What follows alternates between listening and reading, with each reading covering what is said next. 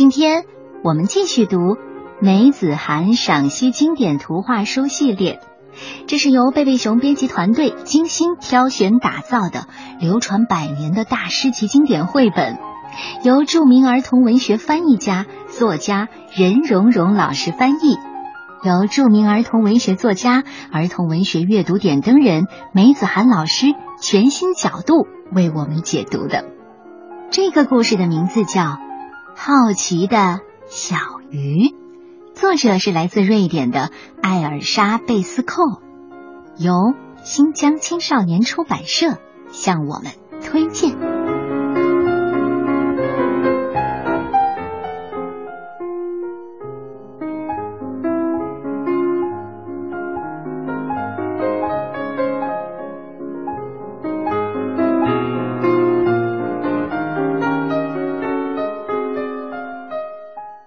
从前呐，有一条小鲈鱼，叫闪电。它喜欢在清澈的湖水里游来游去，对看到的一切都非常的好奇。每当有大鱼游过来，张开大嘴想要吞掉它的时候，它就飞快的游走，快的像闪电一样，大鱼也就被甩在后面，空张着口喽。闪电没有爸爸妈妈，所有的小鱼都没有爸爸妈妈，因为大鱼记不得那么多小鱼中哪一条是自己的孩子。不过，闪电有许许多多的叔叔和阿姨，他有亲爱的红色斑点比目鱼阿姨，有银光灿烂的扁鱼叔叔，还有强壮的有一口锋利牙齿的梭子鱼叔叔。他们比闪电大得多，可从没想过要吃它，因为闪电太可爱了。有一天呐，他们警告闪电：“你要知道啊，你总是那么好奇，这很危险，你可能会被拉上那可怕的陆地，那里可不能有水啊，只有两条腿跑来跑去的超大青蛙，它们叫做人。”啊，真的。我很想去看看，哦，看在上帝的份上，傻孩子，你可千万别去。比目鱼阿姨边说着，尾巴边转圈儿。鱼如果不想碰到倒霉的事儿，就这样转尾巴。他们希望交上好运。梭子鱼叔叔低声说道：“哦，我的孩子，不许这么调皮，到这里来。”可是闪电快的像闪电一样。游走了，游啊游啊，闪电看到了螃蟹老钱，他正从岩石下爬出来。闪电问了：“你去过上面的陆地吗？”“嗯，我当然去过，我就是在那里失去我的右钳的啊。不过它又长出来了，几乎和新钳子一样。嗯嗯，它看起来小了一点儿啊，抓住你是足够大。”螃蟹叫喊着向闪电冲过去，不过闪电快得像闪电一样又游走了。它游得太快，差点撞上一根木头柱子。闪电从没到过河湾的这一边，他仔细的看看四周，附近还有另一根木头柱子，这些柱子上还有个盖子。闪电围着柱子游了一圈，他注意到有节又长又细的东西悬在水里，末端有一条美味的虫子在蠕动。闪电刚要尝一尝，突然，闪电被卡住了。哦，他跑不掉了，他被吊了起来。坐在码头上面的是汤姆，汤姆非常的高兴，因为这是他第一次钓到了一条鱼。他扔下鱼竿，双手抓住鱼，生怕鱼会跳回水中。可怜的闪电被牢牢的卡在鱼钩上。闪电心想：“哦，算了，就算我现在真的快要死了，我至少也应该好好的看看这只超级大的青蛙。”青蛙。于是，闪电用又大又圆的眼睛盯着汤姆看。闪电离开水根本喘不了气，汤姆很难过。哎，我说别担心，小鲈鱼，我不会把你煮了吃的，我会把你放在水缸里，嗯，在那里你会过得开开心心的。接着，他非常小心的取出鱼钩，生怕伤着闪电。汤姆什么也没带，想在周围找一个容器，可他什么也没找着。于是他脱下靴子，在里面灌满水，把闪电放了进去。可怜的闪电呢？这和在清新的湖水里游可不大一样。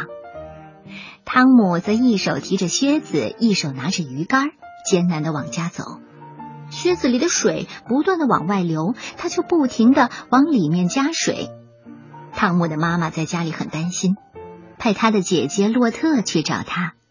洛特找到了汤姆，嗨，我说你拿着靴子做什么呢？你疯了吧？不过。等汤姆把小鱼给他看了以后，他就赶紧帮忙给靴子加满水。他们把闪电带回了家，放进一只玻璃瓶里。然而，闪电并不开心。而湖里面呢，一条小蝾螈看见闪电被抓走，告诉了比目鱼阿姨。比目鱼阿姨伤心极了，眼泪像泡泡一样浮上水面。梭子鱼叔叔和扁鱼叔叔听到这个消息都吓坏了，他们一起游向那个码头。一只青蛙坐在芦苇中看着日落，听到比目鱼阿姨在哭，他就喊道：“啊，过来听我说。”他告诉大家，闪电没有死，他是被一只叫汤姆的超大青蛙带回家了。梭子鱼叔叔咆哮起来：“我真想去把它咬成两半！”哦，那可不对。汤姆和其他人不一样，他从不伤害我们这些狐狸的生命。哦，天哪，天哪，天哪！怎么才能解救我们的朋友呢？哎呀，我说你不要哭了，哭是没有用处的。我知道有一只聪明的老青蛙可以帮忙，她是我曾祖母的阿姨，她老的身上长满苔藓和杂草。哦，对了，她会魔法。他住在狭窄的小河湾深处，常常在夜间出没。他可以施魔法，让你们到陆地上行走，用你们的鳃去呼吸空气。不过这得看他的心情，他脾气很坏。鱼儿们立刻游到狭窄的小河湾，那里的水极其的温暖而浑浊。他们耐心的等待着聪明的老青蛙。当满月升起来的时候，老青蛙游了出来。它比其他青蛙大很多，嗯，老态龙钟的，全是皱纹。可它看上去是那么聪明。比目鱼阿姨在泥地里一下子就拜倒在它面前。当鱼儿们讲起他们的愿望时，他先是一声不吭，后来他哼了一声，用低沉的声音说道：“我这辈子听到过许多愚蠢的愿望。”可我还从没听说过有鱼想到陆地上去行走的。这是我至今听到过的最愚蠢的事儿。真是太愚蠢了！我将如你们所愿，以此来惩罚你们。我要施魔法了，靠近我。这只聪明的老青蛙用后腿站起来，抬起它疙疙瘩瘩的手臂，叽里咕噜的念起了咒语，听起来就像这样：“水霹里死油锅里扑不死，水霹里死油锅里哭泣。”然后他朝着他们吐了许许多多的泡泡。走吧，等红太阳升起的时候，就到陆地上去，魔法就会生效。但它只能维持很短的时间，所以动作一定要快。快走吧，让我安静一会儿。鱼儿们深深的鞠躬，挥舞着旗以示感谢，然后径直游向了码头。那只青蛙正等着给鱼儿们指引着去汤姆家的路，看到他们哆嗦着细长的腿走路，青蛙笑得都停不下来了。汤姆这边呢，他还在熟睡。卧室的门突然开了，他从床上猛地坐起身子，看见三条鱼正向他走来。梭子鱼叔叔威胁道：“快放掉闪电，要不然我我把你咬成两半！”汤姆吓得钻到毯子下。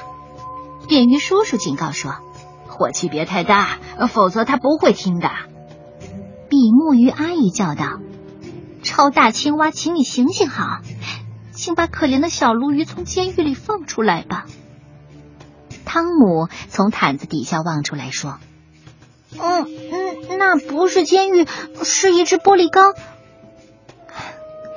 好吧，就当是玻璃缸吧。可是他非常想家，他一直待在里面会死的。”扁鱼叔叔也问：“难道你看不出来他有多么难过吗？”汤姆看看玻璃瓶里的闪电，确实不太好。梭子鱼叔叔着急的请求道：“我说，快把它放回湖里去。”“嗯，好的，我我我先穿好衣服。”“你能保证肯定放他回去吗？”“当然，我我一定会的。”“确定？很好，那我们得闷死之前赶紧回去。”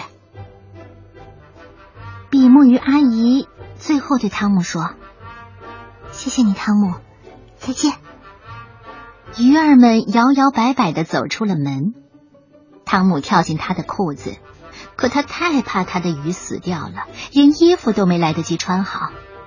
哦不管鞋子和袜子了，啊快快！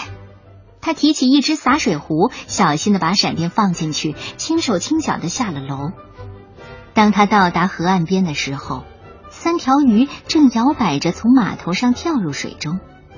汤姆也赶紧把闪电放回了湖中，然后他趴在岸边盯着水中看。起初，闪电一动不动，接着它扭动了一下，然后像闪电一样快的游向迎接他的叔叔阿姨们。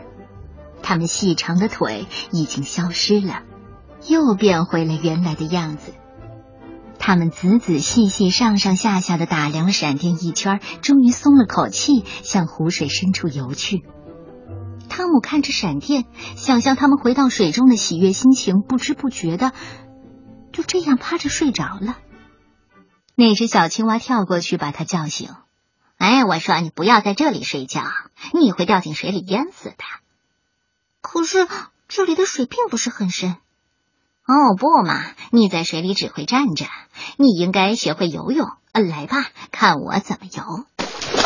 于是这只青蛙开始教汤姆游泳。汤姆练呐练呐，终于学会了游泳。